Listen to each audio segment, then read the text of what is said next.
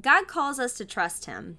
It might be easy to read about trust in the Bible or listen to a message on trusting God. But as we face delays and discouragement while waiting on the Lord, it's easy to question if we'll ever experience His wonder. Today on Bloom, we'll discover that God's plan is intentionally designed and He will always accomplish His divine purposes. I'm your host, Jen Robinson, for June 3rd, 2022.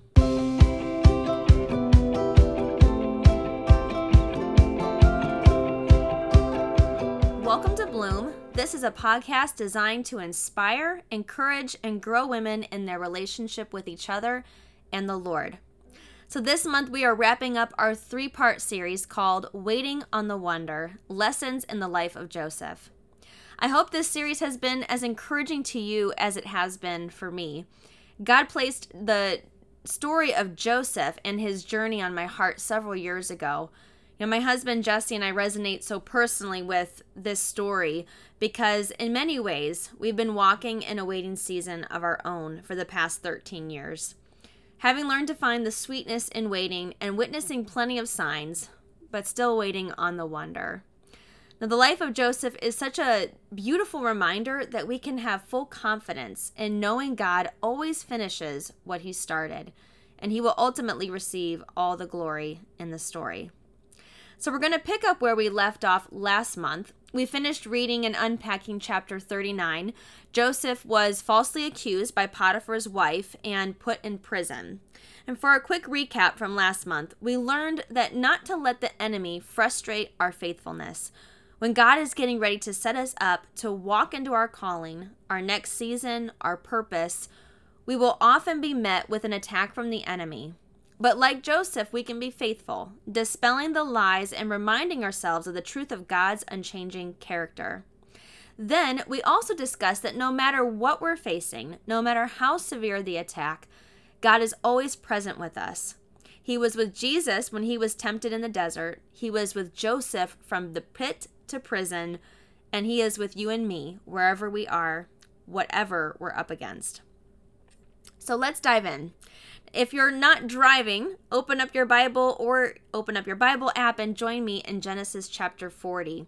So Joseph still remains a prisoner at this point. It doesn't seem like much is happening. But even though his position has not changed, we're about to see Joseph take yet another step towards his destiny and God's intended purpose for him. So I'm going to begin reading in verse 1. Sometime after this, the cupbearer of the king of Egypt and his baker committed an offense against their lord, the king of Egypt. And Pharaoh was angry with his two officers, the chief cupbearer and the chief baker. And he put them in custody in the house of the captain of the guard, in the prison where Joseph was confined. The captain of the guard appointed Joseph to be with them, and he attended them. They continued for some time in custody. And one night they both dreamed the cupbearer and the baker of the king of Egypt, who were confined in the prison, each his own dream, and each dream with its own interpretation. When Joseph came to them in the morning, he saw that they were troubled. So he asked Pharaoh's officers, who were with him in custody in his master's house, Why are your faces downcast today? They said to him, We have had dreams, and there is no one to interpret them. And Joseph said to them, Do not interpretations belong to God? Please tell them to me. So the chief cupbearer told his dream to Joseph and said to him, In my dream there was a vine before me, and on the vine there were three branches. As soon as it budded, it blossomed, shot forth, and the clusters ripened into grapes.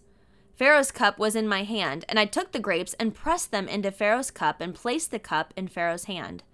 Then Joseph said to him, This is the interpretation. The three branches are three days. In three days, Pharaoh will lift up your head and restore you to your office, and you shall place Pharaoh's cup in his hand as formerly when you were his cupbearer. Only remember me when it is well with you, and please do me the kindness to mention me to Pharaoh, and so get me out of this house. For I was indeed stolen out of the land of the Hebrews, and here also I have done nothing that they should put me into the pit. When the chief baker saw that the interpretation was favorable, he said to Joseph, I also had a dream. There were three cake baskets on my head, and in the uppermost basket there were all sorts of baked food for Pharaoh, but the birds were eating it out of the basket on my head. And Joseph answered and said, This is its ter- interpretation. The three baskets are three days. In three days, Pharaoh will lift up your head from you and hang you on a tree, and the birds will eat the flesh from you. On the third day, which was Pharaoh's birthday, he made a feast for all his servants and lifted up the head of the chief cupbearer and the head of the chief baker among his servants. He restored the chief cupbearer to his position, and he placed the cup in Pharaoh's hand. But he hanged the chief baker, as Joseph had interpreted to them. Yet the chief cupbearer did not remember Joseph, but forgot him. So in this scene, Joseph isn't the dreamer this time, he's the interpreter providing interpretations to both the chief baker and the cupbearer. And then it says within three days, the dreams and their respective interpretations come to fruition. Even though it doesn't end well for the chief baker, these dreams came to pass so quickly. If you remember in part one, Joseph too had a dream. And at this point, we're at 11 years and counting, waiting for its realization. 11 years. These dreams only took three days to be realized. You know, I wonder if Joseph felt discouraged by the length of time he was waiting for his dreams to come to fulfillment. You know, just recently I listened to a testimony of someone who was waiting for something for two years to come to pass. It's so similar in nature to what Jesse and I have been waiting 13 years for. And I can listen to the testimony and I find joy for that person and I can be encouraged by God working in their life. But if I'm completely honest, there's also a part of me that wonders why did they get to experience their breakthrough in two years? And 13 years later, we're still waiting for ours. Have you ever experienced long seasons of waiting before? Maybe you're currently sitting in a waiting season now. You feel as though the word, the dream, the vision will never come to pass. And I imagine Joseph felt that exact same way. He even gets impatient in the waiting and he looks to the cupbearer and says, Would you remember me when you go to Pharaoh? He's like, I just need a way out of this. Would you please remember me and get me out of this pit? I don't deserve to be here. Now, in waiting, we all ask, why do we have to wait? If God can change our situation in a matter of moments with one word, why do we have to wait? You know, I've been right there too. Until one day God spoke to me and said, Jen, it's not a waiting season, it's a preparation season. God is using this time to not only prepare us for our purpose, but prepare others to witness his glory. Now, God's timing is not an accident, it's not random, and it's definitely not unintentional. Our fifth lesson in the life of Joseph is when it comes to waiting on the Lord, it's not a delay, it's a design. God is intentional about everything he does, including his timing.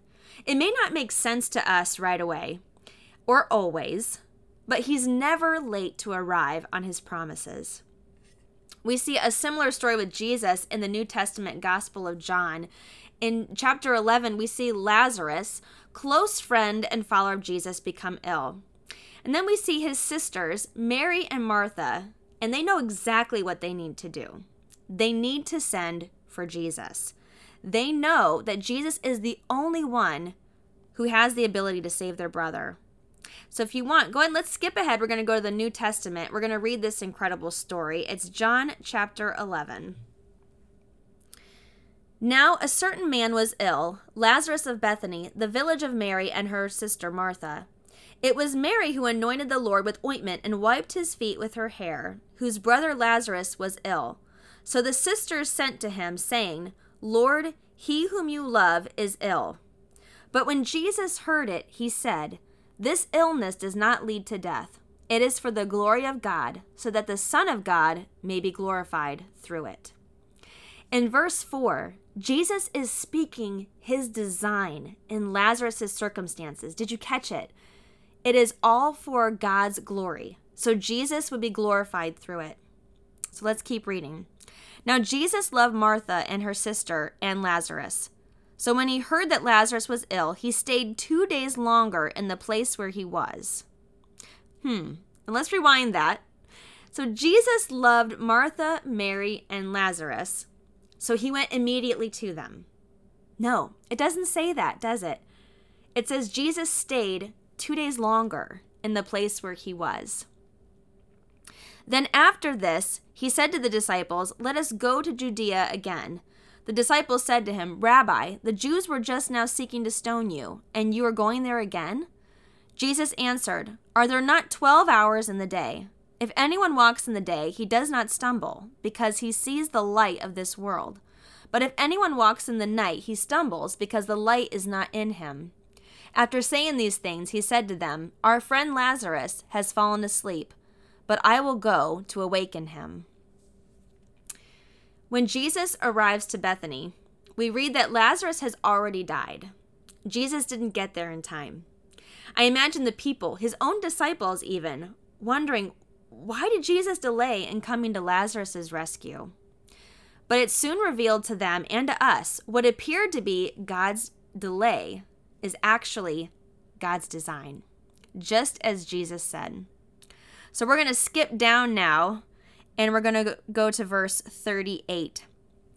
Then Jesus, deeply moved again, came to the tomb. It was a cave, and a stone lay against it. Jesus said, Take away the stone. Martha, the sister of the dead man, said to him, Lord, by this time there will be an odor, for he has been dead four days. I love this part of the story because let's be honest here. Lazarus has been gone four days now. So he's a little ripe by this point. Martha understands this, which is why she objected at the thought of moving the stone. Jesus said to her, Did I not tell you that if you believed, you would see the glory of God? Jesus was telling them right then and there, This is not an oversight on my part. I wasn't delaying getting here. This is all part of my design, so you can witness my glory. So they took away the stone, and Jesus lifted up his eyes and said, Father, I thank you that you have heard me. I knew that you always hear me. But I said on this account of the people standing around that they may believe that you sent me. When he had said these things, he cried out with a loud voice, Lazarus, come out. The man who had died came out, his hands and feet bound with linen strips and his face wrapped with a cloth.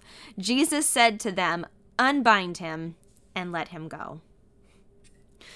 Crazy story, but so, so good.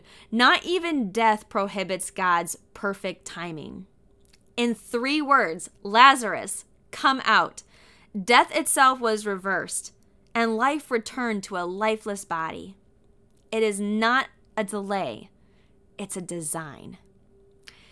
My daughter Joanna lives for two major events each year her birthday, and Christmas. Now, her birthday is in June, perfectly timed at the middle of the year, with six months between her birthday and Christmas. And once her birthday passes, she is already planning for what her heart desires for Christmas. And everyone near her will hear about it from June 17th, which is the day after her birthday, to December 24th. Now, everyone that knows her knows she loves horses. So, a couple years ago, she began collecting Breyer model horses that she displays on this bookshelf in her room. And every birthday and Christmas, as she's creating her wish list, she always finds one horse that is her absolute must have. And of course, this past Christmas was no different. She began sharing how much she wanted this horse, even back in the summer months. And one day she blatantly, you know, dropped hints about how much she wanted this particular horse model. She would quietly stare off in the distance, and we would ask her what she was thinking about, even though we had a theory of what it could be. She would dream of this horse, watch YouTube videos of this horse, and continually be checking the availability of the horse. I mean, she had this horse on her mind what seemed like 24 7. And it's always a bit of a test of patience in our household for months, on both sides, for her and us. But the funny thing is, when she first mentioned that horse to me, knowing that they go out of stock quickly, I went ahead and placed the order online. The horse was delivered, and I tucked it securely under our bed for safekeeping until Christmas. So you see, while Joanna was asking, pleading and praying all those months that she would get this horse on Christmas. It was there all along, just waiting for the right moment. One day, Joanna came up to me in tears, showing me that the horse was sold out online. She was completely devastated. She thought her dream to have it was crushed. You know, we could have given it to her any other day. I could have even popped it out at that very moment just to reassure her no, look, we have it. You have it. It's yours. But we wanted to wait until Christmas morning, knowing it would be all the sweeter for her.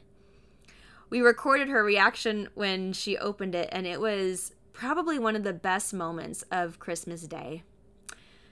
It wasn't a delay, it was design. Are you catching this? God works in the same way. The plan is already securely in his hands. He's just waiting on the exact right moment to reveal it. It's not a delay, it's his design. The provision is already being met. The promise is being fulfilled. The dream is being realized. We just don't always see it with our human eyes right away. But God will show us when the time is perfect. Habakkuk 2 3 says, For still vision awaits its appointed time. It hastens to the end. It will not lie. If it seems slow, wait for it. It will surely come. It will not delay. When it comes to God's timing, it's not a delay, it's a design. Moving into the next chapter, God is getting ready to finally move Joseph into his purpose. It has now been two years since Joseph interpreted the dreams of the chief baker and the chief cupbearer, bringing his total number of years in Egypt to 13 years. 13 years.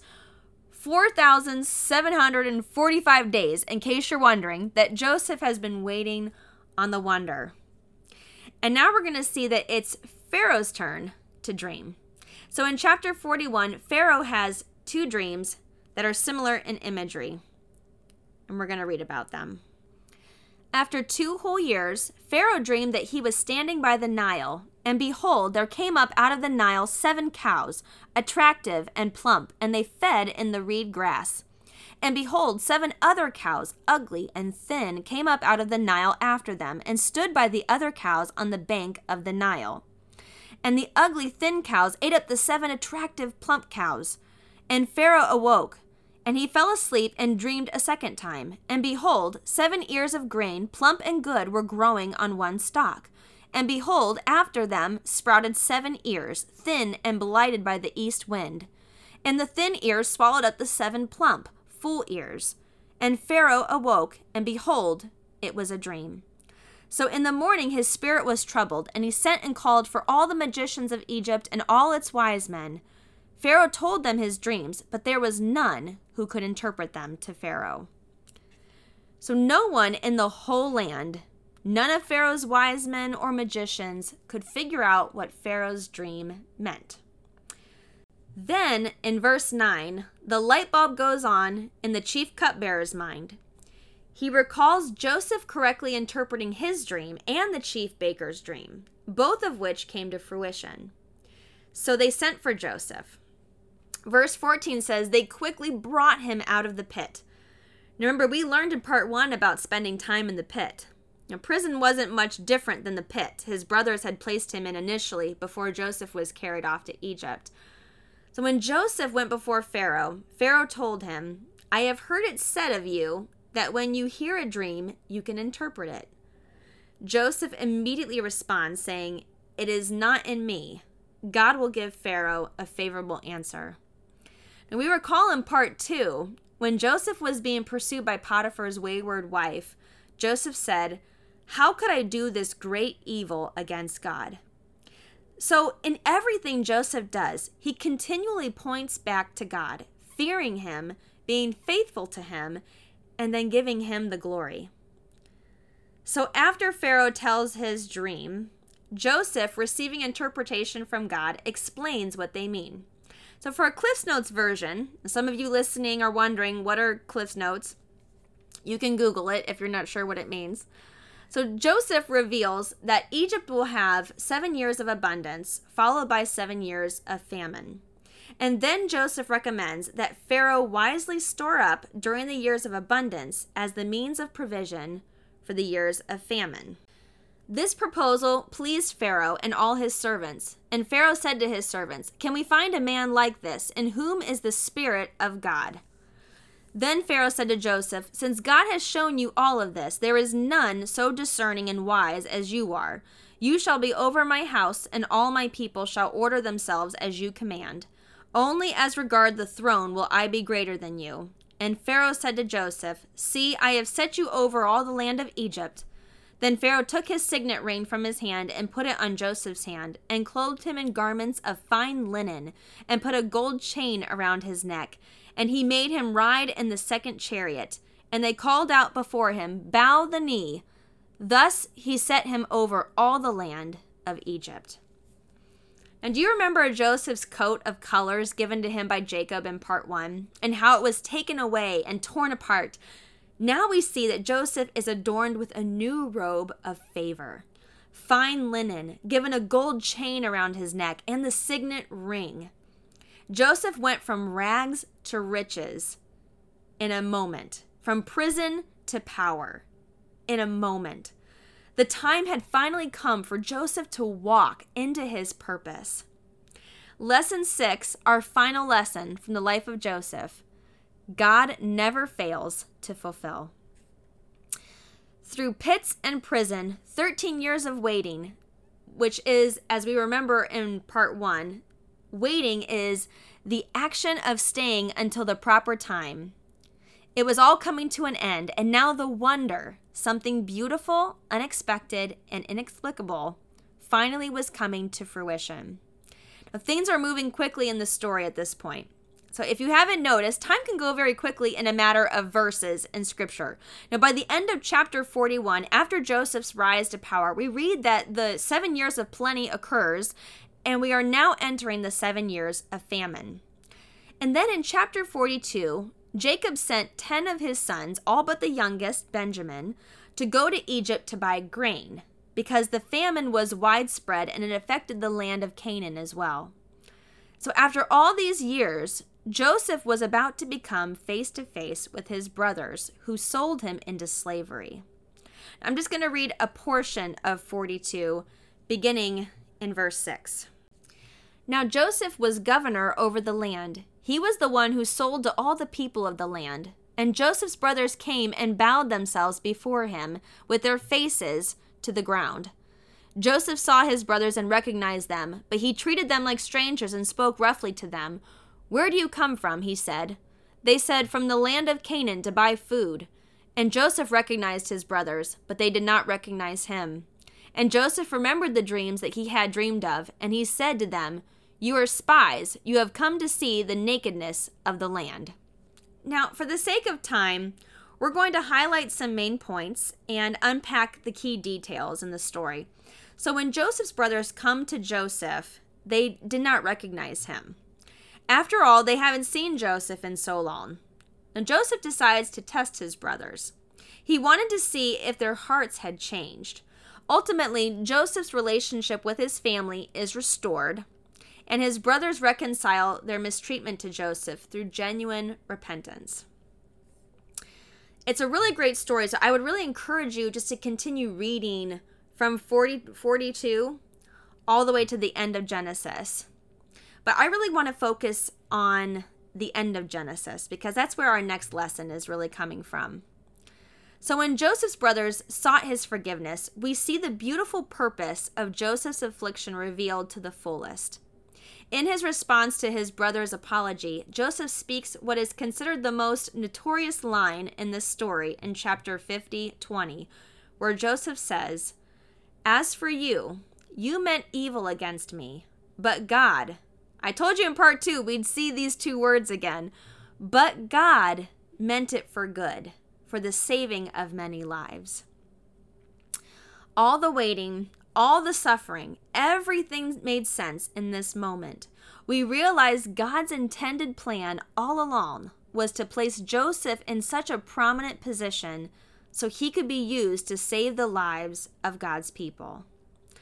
In the book of Acts, we see another parallel of Joseph's story to Christ. I'd love for you to turn with me to Acts chapter 13, and I'm going to begin reading in verse 26. Brothers, sons of the family of Abraham, and those among you who fear God, to us has been sent the message of this salvation. For those who live in Jerusalem and their rulers, because they did not recognize him, nor understand the utterances of the prophets, which are read every Sabbath, fulfilled them by condemning him. And though they found him no guilt worthy of death, they asked Pilate to have him executed. And when they had carried out all that was written of him, they took him down from the tree and laid him in the tomb. But God raised him from the dead. Jesus' own people did not recognize him for who he is, the Messiah, just as Joseph's brothers did not recognize him when they came to Egypt. But the sweetest parallel is that God's design Jesus was meant to be condemned in order to bring about the salvation of his people. The Jewish people crucified their king, but death did not hold him, and Jesus rose from the dead. Just as in the story of Lazarus, the story would not end in death, but would be for God's glory.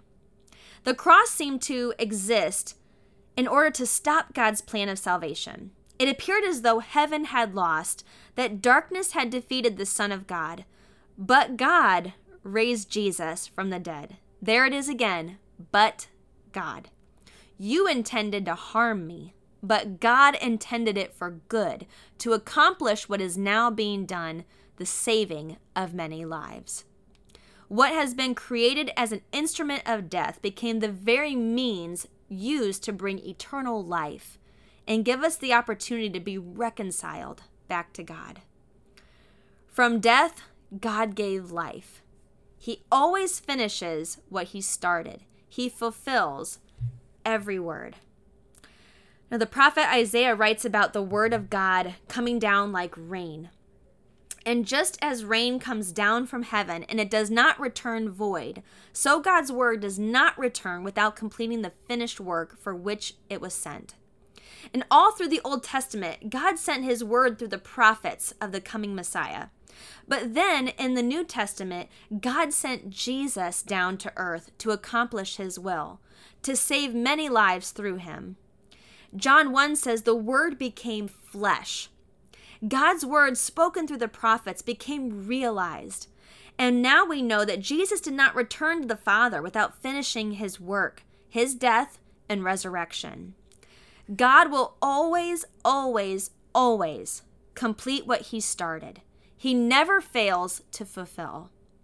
It may seem like you're fighting a losing battle. You see nothing but evil prevailing around you. You have no idea how God is going to bring about what He has promised. And just like Joseph, things can appear pretty bleak at times. And we wonder how will the dream, the vision, the purpose ever come to fruition if evil seems to keep winning? Waiting on the wonder is never easy, it's not a comfortable process. But know that when God speaks a word, relays a promise, or shows you a vision, He will bring it to pass. He will finish the work He began in you for your good and for His glory. God has had me in 1 Thessalonians 5:24 and I want to share it with you. It says, "He who calls you is faithful. He will surely do it." When discouragement tries to seep into your soul, remind yourself that His promises are always yes and amen.